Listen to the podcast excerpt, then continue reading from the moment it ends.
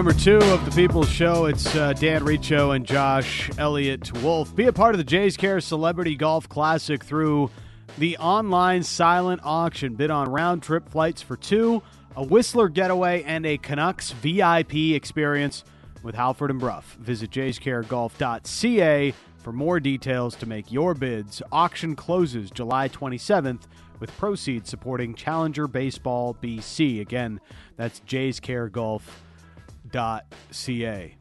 I would love a VIP experience with Halford and Brough. Um, I I got to play golf with uh Ha- Brough last week. Yeah. I don't know if it was VIP experience, but Well, as close as you can get. he's, How is he, he? he drives the golf cart well. oh, where'd Yeah. you go? It's always uh, it's, uh Shaughnessy. Oh, Yeah, we got to uh, we got to play Shaughnessy ahead of the uh, Women's Canadian Open later Right, this summer. It was right. media day. Uh, what a course, man! Honestly, it is like I love that you know the Canadian Women's Open is is coming to play at Shaughnessy, and it's an incredible course. I've never played greens so incredibly fast in my entire life. yeah. We are not built for this. No, you. If I like, I can't even come close to stopping the ball on that green. So it just gives you an extra appreciation for how good pros are to play those courses at such a high level. Uh, all right, we'll get more into uh, some other conversations, including uh, some thoughts on the Open Championship, which started earlier today. But uh, big one tonight as Canada opens its World Cup campaign. 7:30 kickoff against Nigeria as it happens for Canada. The defending Olympic champs get their campaign going tonight. Let's bring in John Molinaro, contributor at Sportsnet and also TFC Republic. Thanks for this, John. How are you? Good, Dan. How are you doing? Uh, fantastic, John. It's um, you know the this kind of this World Cup. Um, it, it feels strange because here's Canada defending Olympic champions, and it feels like um, there is. Well, there's not a lot of hype about this team going into this tournament, as far as you know, being a contender seems to tell us. Yeah, I, I, I would agree. I mean, um, but I think there's a reason for that. I think, uh, you know, with all due respect to them being the, the Olympic champions, um, I just think there are better teams positioned to win this World Cup, whether it's the United States, whether it's Germany, Sweden, who I think are probably, and not enough people are talking about them, um, longtime bridesmaids. I think this could be the final year that they're going to finally break through. Spain, who, you know, their stock has risen exponentially over the last 10 to 15 years, and England, who are the reigning European champions and, you know, ranked number four in the world. So I appreciate that Canada is number seven in the world, and I appreciate that they're Olympic champions, but um, it's a strong field, and there's a lot of good teams in this, and I would humbly suggest that there are better teams than Canada that are in a better position to win it. So I think that's a large part of why maybe they're not getting the hype or respect that they feel they they deserve. So, in the time since the Olympics, has this been may, Canada maybe not getting as much respect as, as maybe they feel they deserve? Is this more about the other teams improving to a point where they're now past them, or is this about Canada maybe taking a step back? It's probably a little bit of both. Um, I think you know you have seen sort of some countries you know step up in a big way. Uh, you know, I mentioned England; they won the European Championship last year for the first time in their history, and I think you know they've really sort of grown a lot of people's estimation in the women's game, and quite rightly. And Spain, um, you know, haven't sort of won uh, at a big tournament, but you know, it's a wonderfully gifted side with you know some incredible uh, footballers who play at the very highest levels of Bar- with, with Barcelona and Real Madrid. So I think it's it's part some countries coming along and sort of rising up the ladder a bit, but I also think it's a big Canada in terms of I don't know. I haven't seen I haven't seen that much of an evolution from them since Tokyo. Do you know what I mean? They they just seem to be sort of the same sort of team playing the same style without really sort of evolving tactically uh, or their playing style in any really significant way. There's been some small changes, but um, I don't know. They just seem to have remained somewhat static in, in my mind. So I think that's probably part of it as well. There's uh, there's that feeling of you know one of the things that a lot of the players on the team have said in uh, you know the the wake of winning the Olympic gold is you know, we need to have our own league in order to keep up with how many other countries are making big gains on the women's front, and it sounds like, from your estimation and, and your uh, your thoughts going into this World Cup, that's that's that might show out here in this uh, in this World Cup. I think so. Yeah, I mean, you, you look at you know, and I'll use the example of Spain again. It's a country that has invested a lot into its sort of domestic league over the last you know 10 to 15 years, and I think you know the national team has sort of seen the benefits of that because you've got you know, wonderfully gifted players like Putellas, who's you know the reigning Ballon d'Or winner. Um, you know, she's playing for for Barcelona, who are you know several times over, uh, well, twice I believe, um, uh, UEFA Champions League winners, and you know you have you have so many of their players who are playing at the very highest levels, not just in Spain, which is again a domestic league that's really grown, but you know European football and the Champions League, like week after week. Um, and there's a lot of there's a lot of teams who have the same thing. Now Canada isn't it's not totally without sort of representation in that regard. I mean, uh, Jessie Fleming and Kadeisha Buchanan Buchanan play at Chelsea, and Vanessa, Vanessa Gilles plays in Lyon, and um, uh, Chloe Lacasse was most recently at Benfica, and now she's at Arsenal. So they all have you know some European experience, but uh, you look at sort of teams like Spain and England and Germany. These are teams teaming with players who are playing you know club football at the very highest level in Europe and uh, you know in their domestic leagues and and and UEFA Champions League. So yeah, I think that's you know it's, it's, there's no doubt that that's a bit of a dis, uh, Canada's a, a bit of a disadvantage in that regard in some sense. Uh, John Molinaro, our guest. Uh, Women's World Cup has already begun. Australia and New Zealand getting wins on home turf, and then uh, Canada will begin their tournament tonight. 7:30 kickoff against Nigeria. For so long, Christine Sinclair has been uh, the name everybody knows, whether you're a casual fan or or a diehard Canada fan. Um, her role is quite changing as uh, you know she gets up there in age. Still has to have a big impact for this roster, but how does Christine Sinclair impact for Canada these days? Well, yeah, I mean, you, sort of alluded to it there, Dan. She's not the, the same goal scoring threat that she used to be, right? I mean, she was once a prolific goal scorer, and that's not to suggest that the goals have dried up, but um, she's not the same goal scoring threat that she used to be. She's sort of mostly deployed as a false nine now, so she's sort of dropping back deeper and being more involved in, you know, the buildup of play as opposed to playing further forward and being the main reference point and the ball sort of coming into her. Um, so, but I mean, she's she's adapted to that role quite well, and you know, I think having Sinclair sort of more involved in, the in the in the build up and sort of the the creative play of, of, of Canada isn't necessarily a bad thing. Um, I just think they need to sort of. I think there is still there is still at times this sort of default, right, where we've got to get the ball to Christine, and uh, I, I just think it, that's sometimes that hurts Canada. I think they they've got to sort of be they need more players who can be more brave, right, to feel that you know that they can take opposing defenders on and create something as opposed to uh, looking for for Christine. And I think you know Canada has improved in that. I, I don't think they're as reliant on Sinclair as as they once was as they once were, but I do think at times they sort of do sort of fall back onto that as, as their default position. So I mean, I'll be really interested to see how she performs in this. I mean, this is her sixth World Cup. You would think it's going to be her last, although you never know. you don't rule it out. But uh, I'm really interested to see how how she performs in this sort of you know false nine role and how sort of the players around that adjust to that and whether they can again be take on that sort of bravery and take on plays onto themselves and really try to make a difference uh, themselves. So we talk about Sinclair's role changing. Is there a young player that you think is maybe primed to step up and take on more of a role at this tournament? Um, I think Julia Grosso. Um, you know, I think we saw her, you know, glimpses of what she could do at the Tokyo Olympics. Of course, she was the one who scored, you know, the winning penalty against Sweden in the final. Um, she's coming off, you know, a pretty successful season with Juventus in Serie A, you know, one of the one of the best teams in Italy. Um, and I think we've really seen, you know, her her game grow and mature since she's turned pro. I mean, she was at you know the University of Texas before joining Juventus. Mean, she was still when she was at in Tokyo, she was still going to school. So I think we've we've really seen her game develop and grow a little bit, and uh, I'm really, I think you know this could potentially be someone. I think who has the potential to be a very important player for Canada going forward, much in the same way that Jessie Fleming has kind of stepped up over the last couple of years and really, you know, I think become the team's most important player on the on on the team, much more so than Christine Sinclair.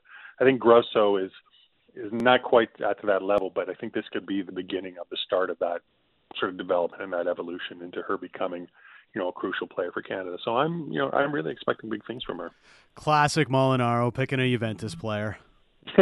you like that, Dan? Of course uh, Vancouver and Julia Grosso as well. So always appreciate that. And you know what? I think the midfield is is such a massive part for this team and and its success. You know, they've really struggled to score, and I think. Mm-hmm. They've got to be able to create a little bit more, and I, I know a lot of that maybe depends on Fleming's health. Um, Jessie, uh, I know Bev Priestman said today that uh, they've got a full squad available for the game uh, or that may have been yesterday. But we know Jessie has been dealing with something. She didn't train in full, or she was seen off to the side. It's it, the midfield is so crucial for this team, John. They just don't create enough chances. We know they can defend, but what they're going to be able to create in midfield is going to determine how far they go in this tournament for me. Yeah, I would agree. I mean, I, I think the other thing is is you know I think this team will go as far as the defense can carry them. Right. I mean, when you look back at Tokyo, I think you know that sort of gold medal run was won on the strength of the team's defensive, uh, you know, ability. Was because of Vanessa Gilles and Kadeisha Buchanan in the center of defense and Stephanie Labbé. Um, you know, when you look at it, I mean, they won, I think, two, two of their games by penalty shootout in Tokyo. Where there was a few one nothings in there. They didn't really score all that much. They won in very close, tight, competitive games. Um, you know, with their back line and, and the goalkeeper really doing kind of keeping them uh, you know, sort of leading the way. So I think it's going to be. You're quite right. I, th- I think it'll be sort of certainly. You know, the midfield is really important, but I, I would argue, just given you know the team's the scoring issues surrounding the team, I, I think you know the back line and you know Kailen Sheridan, who has been Stephanie Labbé's longtime understudy. This is going to be essentially her coming out party at the World Cup. Um, I think you know the back line and, and and the goalkeeping situation is going to be absolutely vital for for Canada because I just don't see them scoring a lot of goals. Yeah, and I, I think they're going to set up uh, with a very defensive posture, especially as uh, well, assuming they get through the the group stage. Um, as they get into the latter stages, what makes that defense so strong? Is it just Kadeisha Buchanan being such an incredible leader back there? I think that's a big part of it. I think she's, uh, you know, uh, a really uh, people sort of talk about her athleticism and sort of the physical presence that she brings. And I, don't want to sort of dismiss that because those are vital attributes that she has. But I just think she's a really smart player, a really intelligent player. She's someone who can really read the game well and anticipate anticipate danger before it happens. And I mean, you look at her. I mean, for, for the longest time, it was her and Shelina Zadorsky who were the center back pairing, and then Vanessa Gilles sort of comes um, and knocks Zadorsky out as, as, as sort of the, st- the starting center back who would be Buchanan's partner at Tokyo, and ever since then it's been those two in, in, in the center back pairing, and it was it was as though you know nothing had changed, and I think that's a great tribute to Buchanan and the way her adaptability and just the way that she can play with anyone. Again, such a smart player, um, such a really you know on-field general, and has really I think a very high IQ in terms of football. So I think that's a large part of it. And you know, she's got a pretty solid supporting cast, whether it's Vanessa Gilles or Shelina Zadorsky. We haven't even talked about Ashley Lawrence, who is one of the best fullbacks in the women's game. Allysha Chapman and Jayde Riviere on the on the left hand side. So I think it's just genuine quality across you know that back four, no matter who's playing. So it starts against uh, Nigeria tonight, and uh, we have a somewhat recent uh, experience uh, playing Nigeria. It happened out here in Langford, uh, just out on the island. 2 2 draw back in April 2022. Uh, what can we expect for Canada tonight, and how much of a test is this Nigerian side?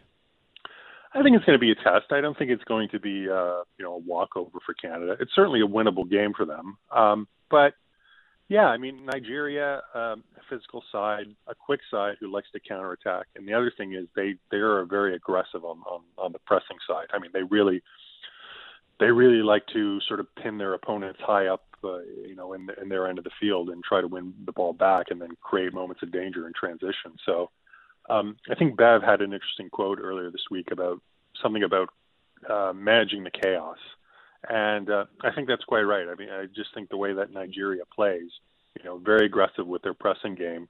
Um, you know, Canada is going to have to deal with that. They're going to have to play through that pressure and get to the other side. And if they can do that, then there's the potential of you know great space and great um, you know opportunities that they can exploit. But um, it's going to be an athletic contest, I think, in that regard. So um, you know, really an endurance battle in some respects. So from a tactical perspective, it's going to be very interesting to watch. I think. We know we know Australia's uh, you know I, I, guess the favorite in the group. They start with a win over Ireland uh, earlier today. Um, it, it, does this group come down to um, you know the, the game against Ireland? How, how do you see Canada faring in this group? I, I think it's going to come down to that third game between um, Australia and um, Canada uh, in Melbourne on the 31st. I think that's going to decide Group uh, Group A. I appreciate that everyone is talking about Nigeria and, and Ireland, and um, you know, as as credible opponents, and they are. And I don't want to sort of minimize their their attributes. Um, you know, Ireland making its World Cup debut, but at the end of the day, um, it's Canada and Australia. These are two top ten nations. So um, I think they're the clear favorites to to advance in this group. Uh, and I think it's going to come down to them. I think it's going to be, you know, that final game between the Australians and the Canadians is essentially going to decide, you know, who finishes first, which is really important because if you finish second, then you have a potential round of 16 match with England, uh, you know, the number four team in the world and the reigning European champions. And, you know, I would suggest that you don't want to play England that soon in the, in the competition. You want to avoid them for as late as possible because I think they're one of the favorites. So, yeah, I mean, I, I think it's that third game for me is, is going to be you know really interesting because that's going to decide um, you know who will win the who will win the group. JMO, always appreciate the time. Thanks for this. You're welcome, Dan. Anytime. Uh, there is John Molinaro uh, working on covering the Women's World Cup at Sportsnet and uh, also the founder of TFC Republic. Just don't hold that against him. Uh, some good stuff up at sportsnet.ca if you want to get a quality preview of what's to come for Canada in their group, Group B at the w- Women's World Cup. It starts tonight, 7:30 kickoff against Nigeria. I think there's I, I you know, I took a little bit of heat yesterday on the show from the Dunbar Lumber text message inbox for um, giving some of my concerns about this Canadian side, but they can't score. And as much as, you know, you can defend do some good things on that side of the ball. If you can't score, how are you going to get far in a tournament? You've got to be able to score at different points. And Canada, it is my biggest concern. Yes, their strength in defense will help them in this tournament, but you can't always rely on your defending. They need a Jordyn Huitema to step up. They need a younger player to really be able to make some noise in this tournament, just like they did with the upset in Tokyo and winning that gold medal. Uh, I mean, look, for a large part of people, though, it's just, you know, and I know this even from the men's World Cup uh, from a few months ago. A lot of people, when it comes to a World Cup, you, you don't know anything about the team. You don't know anything about the players. For sure, for the Canadian women, you know Christine Sinclair, but you're just like, what? Canada's playing a World Cup? Where's my next red T-shirt? Let's go. I want to. I want to cheer for somebody. That's me. Yeah, I'm not gonna lie. That is me. Um, yeah, and yeah, like listening to John there, it it'll I want to see how far they can go because just as a casual viewer after the Olympic win, yeah, I'm like, hey, like they, they can do anything. Mm-hmm. You know what I mean? And and I know it's been different for them at the World Cup. I just I I wonder how much that pushes them as well. Is you, you just won the last major tournament and, and maybe that helps you. You have a bit of a winning culture Mm-hmm. You know, Christine Sinclair, this might be her last World Cup. What does that do for the team as well? I don't know.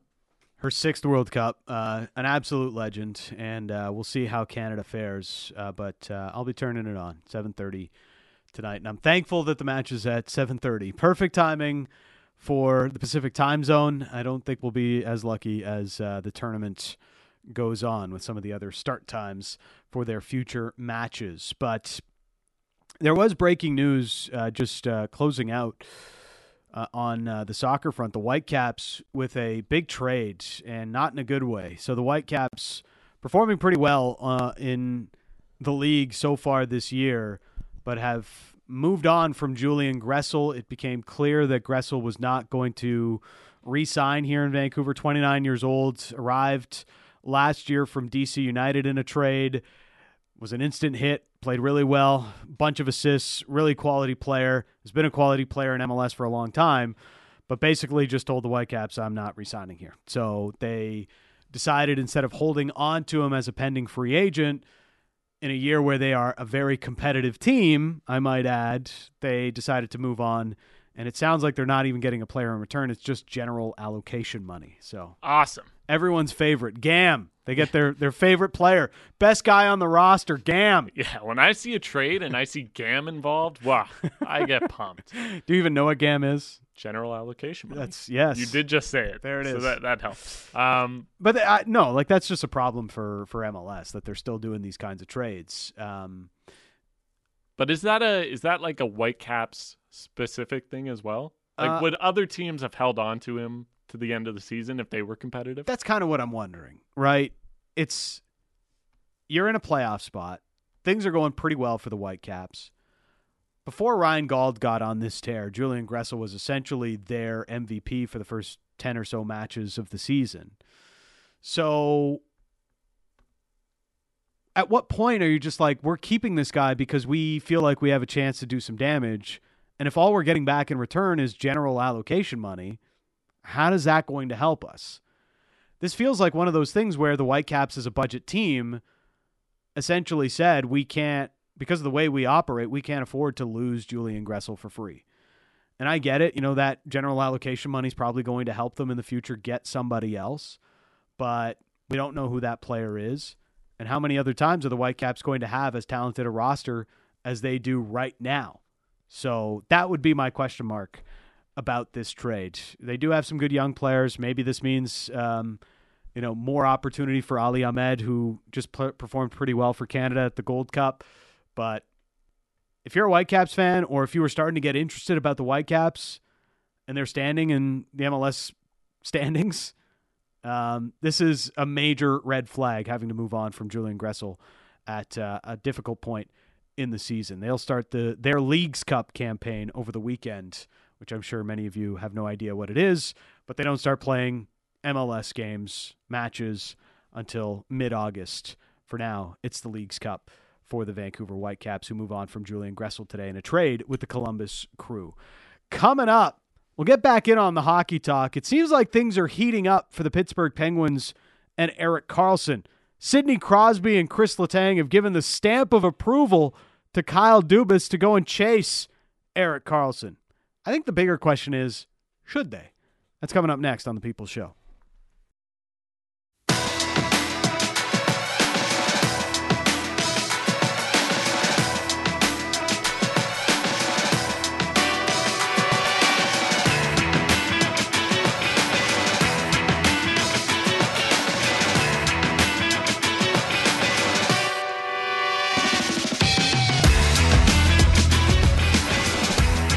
People Show in the Kintec studio. Kintec Footwear and Orthotics, Canada's favorite orthotics provider, supported by over 2,500 five star Google reviews.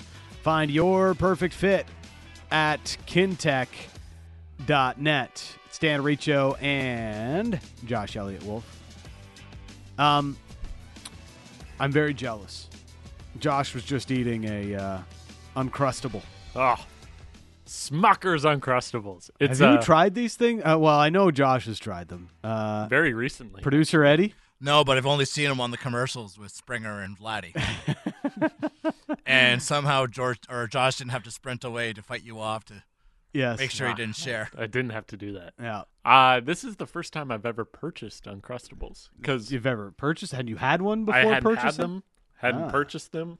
the The thought behind it was like, oh, you know what? This would be a good golf snack. Yes. So I just put it in the bag Yes. before the round. By the time I get out there, it'll be good. Yes. Especially because we do early morning ones. Yes. So. There's never like anybody with the beverage card or anything like that. Yeah, exactly. So that was the thought, but lately I've just been crushing them.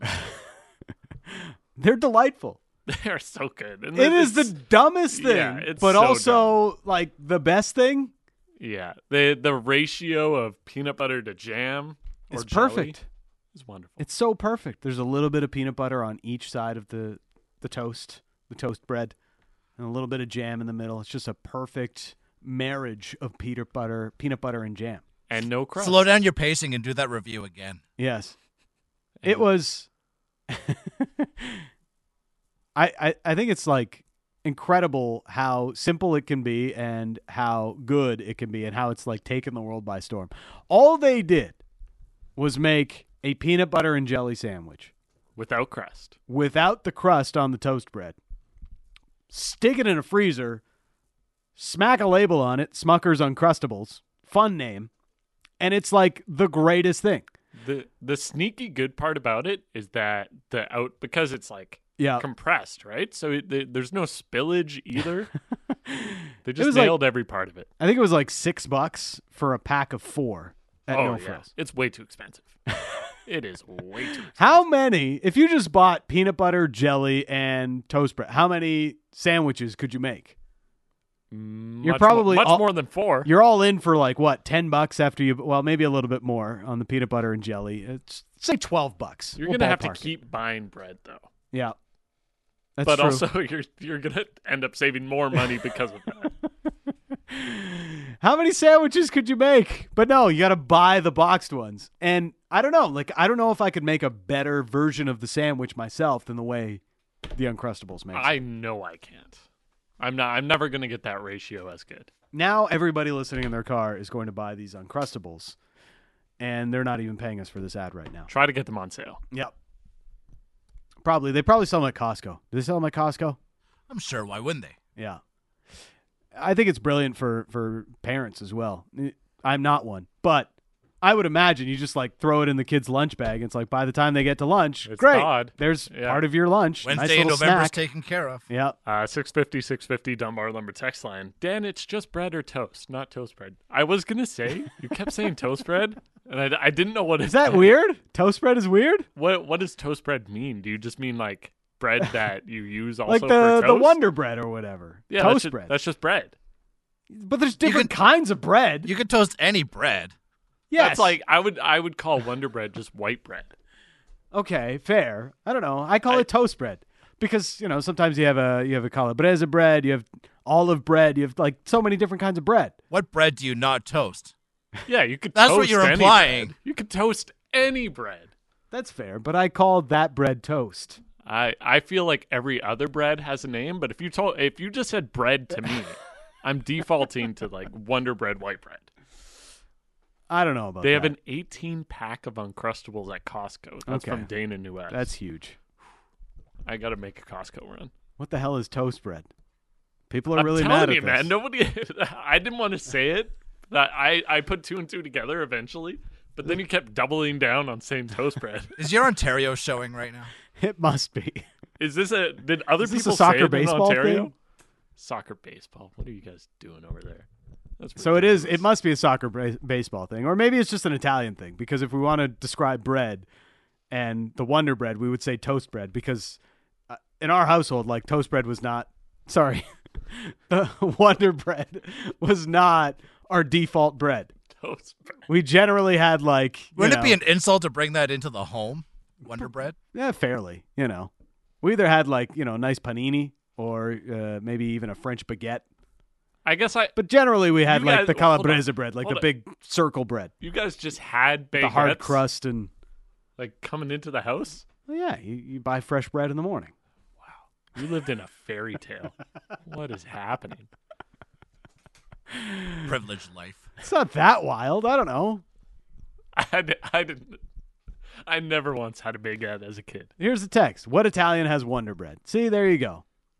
Yeah, okay. I, I can I will say I can understand it as like an Italian thing, being like, hey, we talk about bread a lot more than non Italians talk about bread. but I, I had still just never heard toast bread. Does he mean toasted bread? He must. I'm Italian. That's BS. Okay, so see, it's not even an Italian thing. This is just me talking about toast bread. You could keep calling it that though. Uh, there is a uh, uh, they don't call it Nutella on the box, but it there is a Nutella version of the the Uncrustables as well. I I didn't know about that. It's an also like even simpler. Like there's not even a third ingredient that you have to deal with. It's just the Nutella instead of Oh, peanut there's butter no and peanut jam. butter? No, it's just oh. Nutella. I and don't know if I'm as into that. also delicious. The the ratio is fantastic. if it was peanut butter Nutella, I'd be all in. Just Nutella, not as in. Might as well call it poor man's bread. I don't know about that.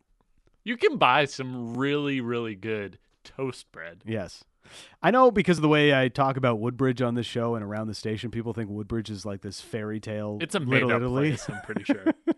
but there are lots of like Italian bakeries, like you would find at Bosa or Chaffee's. Uh, it's sprawled around Woodbridge. That Maybe just it's just- sell bread and espresso. So did other people in Woodbridge say this? Because we get this one from Adam from Bowen, West Coast Italian guy here. Not a West Coast thing and not an Italian thing. it's from Adam from Bowen. Well, uh, the toast bread thing is definitely not an Ita- uh, a West Coast thing. You guys are really like all looking at me like I'm from another planet when I say toast bread. So maybe it's just a me thing. I don't know. It just comes across as you're looking down at certain types of bread. Yeah. I'm Uh, above that, that, one's bread. for toast. Yeah. I would not put my best cheese on that bread. Uh, over under on how long this bread conversation is going to last. I mean, it's already gone about ten minutes. Let's so see how much longer. Probably a little less longer than it already has would be ideal. Uh, somewhere, our uh, fearless leader, Canberra, is very mad, and he knows that I'm probably going to get another angry letter from a listener. Well, he can go out and get some toast bread. Sit down with his toast bread and listen to the segment. Uh, all right. So I mentioned it before the break, but Rob Rossi in the Athletic wrote today that uh, an update on Erik Karlsson to the Penguins, and one of the interesting parts of this update is that Sidney Crosby and Chris Letang have given some kind of stamp of approval for Kyle Dubas to go out and try to get Erik Karlsson.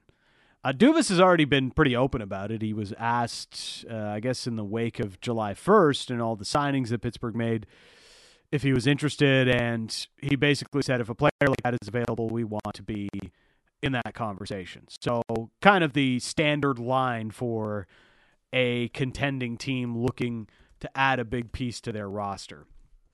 The thing about Erik Karlsson, and I know I'm viewed as a bit of an Erik Karlsson hater around these parts because I didn't think he should win the Norris.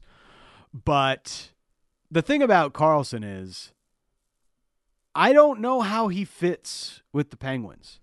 I don't, I'm not sure I know how he fits with any contender. Like most contending teams have their top unit power play already figured out. Karlsson may be a better option, but is he going to be better at five on five where he was just an even player? My feeling on Karlsson, there's there's a little bit of like Russell Westbrook here. Where Karlsson had a season where it was all about putting up stats to improve his reputation. Westbrook, when he did it in the triple double year, beat Oscar Robertson's record, won the MVP. And at the same time, we all knew Russell Westbrook was nowhere near the best player in all of basketball.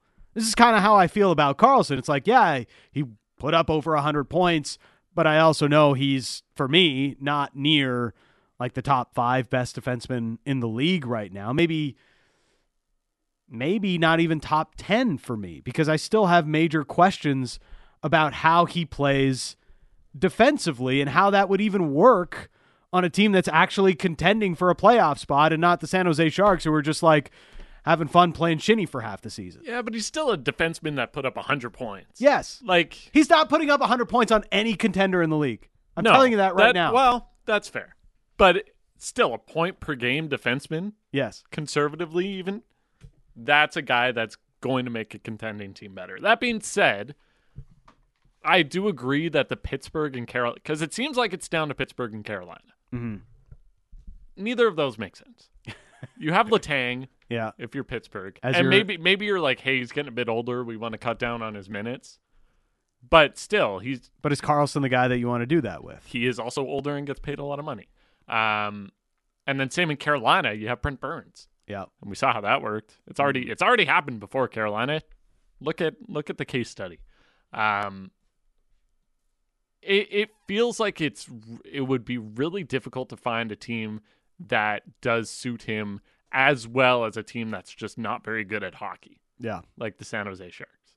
You need a team almost. If if he's going to get traded to a contending team, you need a team that can just put him on the third pair or second pair and, and play a decent amount of minutes, but really just take every single offensive zone start. And I don't think any contending team is in desperate need of a guy like that. It's gone as far as the Penguins have had the ability to talk to Karlsson, according to Rob Rossi. It's gone as far as Chris Letang endorsing the deal and saying he would be willing to change his role on the top power play unit so Karlsson could quarterback it. But what's Chris Letang's best use at this stage of his career? I think he's been he's been pretty decent defensively though. He is E- much even better lately. defensively than Erik Karlsson is. Yeah, well, that's I'm much better defensively than Erik Karlsson. is. That's not true. No, now that's that's that's, a little bit of an We're stretching overcorrection on what I said. Uh, but no, like yeah, you you're right. But it's still I, I still struggle seeing how this fits. and it feels like there's a better allocation if you're the Penguins of not only money but the assets you're going to have to give up to get someone like Erik Karlsson. Right. And your Westbrook example is probably really good because it feels like Dubas is looking at it and he's like, "Oh, good player, bring him in, and we'll just worry about how the fit works later." Yeah. And it just even in basketball that doesn't work very well, but in basketball it works better than in hockey. Just get as much talent and we'll figure out how it works afterwards. Yeah. I, you know, Pittsburgh would have to have, you know, they signed Ryan Graves, so they probably are thinking maybe Graves is going to be next to either Letang or Erik Karlsson as the stay at home element on the other half of the defense pairing. There's been rumors Marcus Pettersson is one of the guys wanted by San Jose. If so, why isn't this deal completed already if you're Pittsburgh? Mm-hmm. I'm sure there's some other elements that are going to be involved. And the biggest thing that's probably needing to be involved is just how much San Jose is going to eat on the cap, right? Right now, Erik Karlsson's worth what? 11 and a half million against the salary cap. There's no way Pittsburgh is taking Erik Karlsson or any team is taking Erik Karlsson for the next 4 years at 11 and a half million per. The question is going to be how much do teams or does San Jose retain? And the thing for Pittsburgh too is they're already over the cap Yes. next season. So you assuming you trade Pettersson, you're now two million dollars under the cap. It's got to be a money in, money out kind of thing. Yeah, and, and so not only are you, and, and maybe it's somebody like Mikael Granlund who you're not incredibly high on. Yes. what a trade made by Ron Hextall. One goal in 21 games. He was he was trying his best out there. Maybe not. How did we Uh, get a second round pick? Anyways, Yeah, and the Canucks still couldn't trade Conor Garland or Brock Boeser. Um, so it like there's just so many things that go into it, and I just don't see. Again, in general, I don't see what team makes sense for Erik Karlsson. But specifically when we're talking about the Penguins, I I just don't really get it from their point of view. And they got to sign Jake Guentzel in a year, making six. yeah. Right. So it, it, I just don't get it. um, Plus, you have Jeff Petry. What are you doing? yeah, they're they're gonna like this is the thing. Like Sa- San Jose is gonna have to take a certain amount of these players back, one maybe two of them in order to facilitate this deal, and that in theory should cost Pittsburgh even more. It's not like Pittsburgh is just like flush with kinds of prospects that they can give San Jose for eating all of this money. Like you're asking them to eat 25% and take a Jeff Petry or a Mikael Granlund or a Marcus Pettersson. Like that's going to cost you. It should cost you a first round pick just for them to eat one of those contracts. So I think this is a very difficult deal to complete. And I still wonder if Erik Karlsson will be a member of the San Jose Sharks by the time we get to training camp in September because of it. Also, this would be like the oldest right side of defense ever. Chris Letang at 36, Jeff Petry at 35, Erik Karlsson at 33. Where's Kimmo Timonen when you need him, eh? Just really round out that trio. Yeah.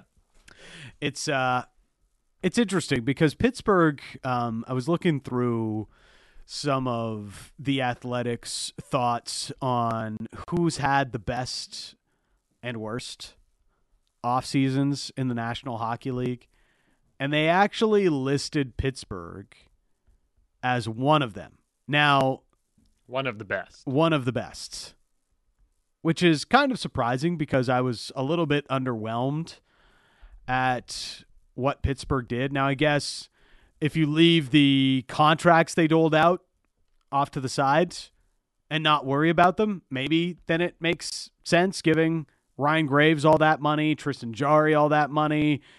I mean, they had the cap space, so why not? But some of these And they got Reilly Smith as well. yeah, they got Reilly Smith on on the cheap, which was at least from a trade acquisition. That was decent, but some of these projections are just over my head a little bit when it comes to these sorts of things. I, Pittsburgh has had one of the best off seasons in the league. I don't know. I don't see it. Detroit's had one of the best off seasons in the league if you really like Alex DeBrincat, if he gets back to form, maybe I can see that. Otherwise, I was a little bit underwhelmed with the amount of depth signings they made, but I guess, hey, they've got more strength in depth now. Who do we think has had the best offseason in the league? And when I went about thinking about this, I was just like, I don't know if anybody really had that strong of an offseason. There's been so little movement outside of some of the free agent signings, I can't really pick out one team that did anything that blew me away and said, wow, they are considerably better today than they were before July 1st. Yeah, there isn't a team that made like a signature move. And maybe you can look at the Kings with Dubois, but they still had to give up pieces to get that. They gave up three credible roster players, Yeah, like so three really good roster players. So it just feels like maybe it's not a lateral move, but it's close to a lateral move. yeah. Um, the one I like keep coming back to that's kind of a popular pick would probably be the New Jersey Devils. But even then, like you got Meier during the season, but you were able to keep him. You were able to keep Bratt. You brought in Tyler Toffoli as well. I just, I I think it's also the nature of the flat cap as as well right now is Yep.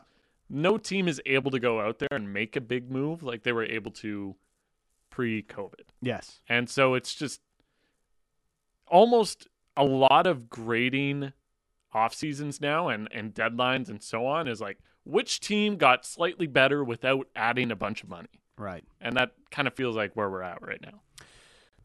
sometimes there is uh, you know an idea of uh, addition by subtraction and, and i can get that for some players you know i'm sure when we get to next off season and you know there's a a write-up about the canucks it's going to be well tyler myers is no longer a vancouver canuck so they got better today like there's going to be one of those takes out there Yeah. I can already tell. But at the same time, okay, what are you replacing Tyler Myers minutes with? You're just going to throw somebody out there? Oh yeah, like yeah, this guy uh, out of the AHL, I mean, it blank so and so can just fill those minutes no problem. Jett Woo.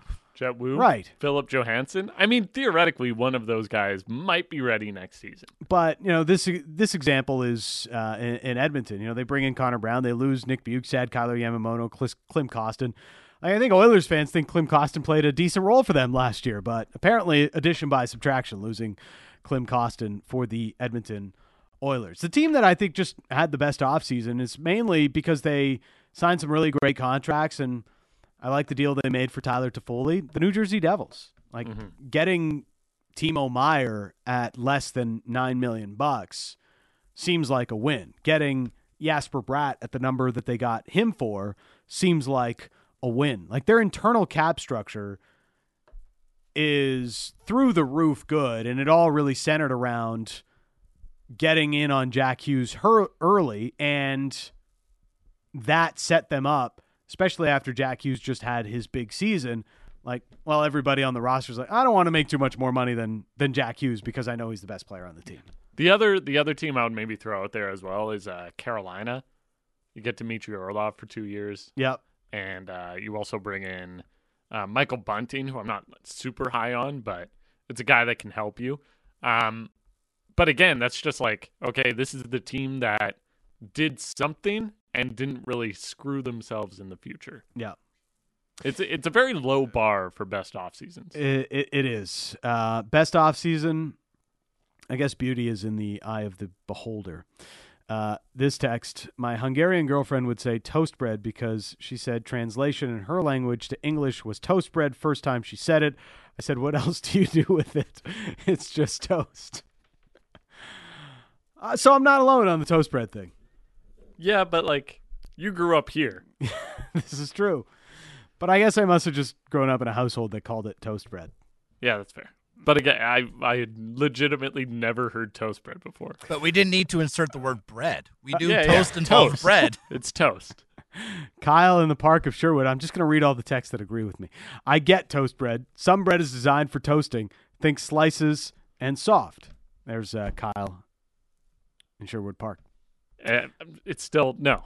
You wouldn't say toast bread though. You'd be like, "Oh, this bread is for toast." Like you you'd just be like, "I'm toasting this bread." There's legitimately no time I would ever say, "Oh yeah, grab the toast bread for me." Yes. White bread. Do you want That's some what I would toast say. bread? Do you want some toast bread? I I say toast bread. I, I don't know what else to say. Guy hits a home run. Dan Riccio is like, "Break out the toast bread." And the mustard. That's what I call eh, the bread that's shaped like that is toast bread. Okay, you're not going to convince me otherwise. It's Dan Riccio and Josh Elliott Wolf. You're listening to the People's Show.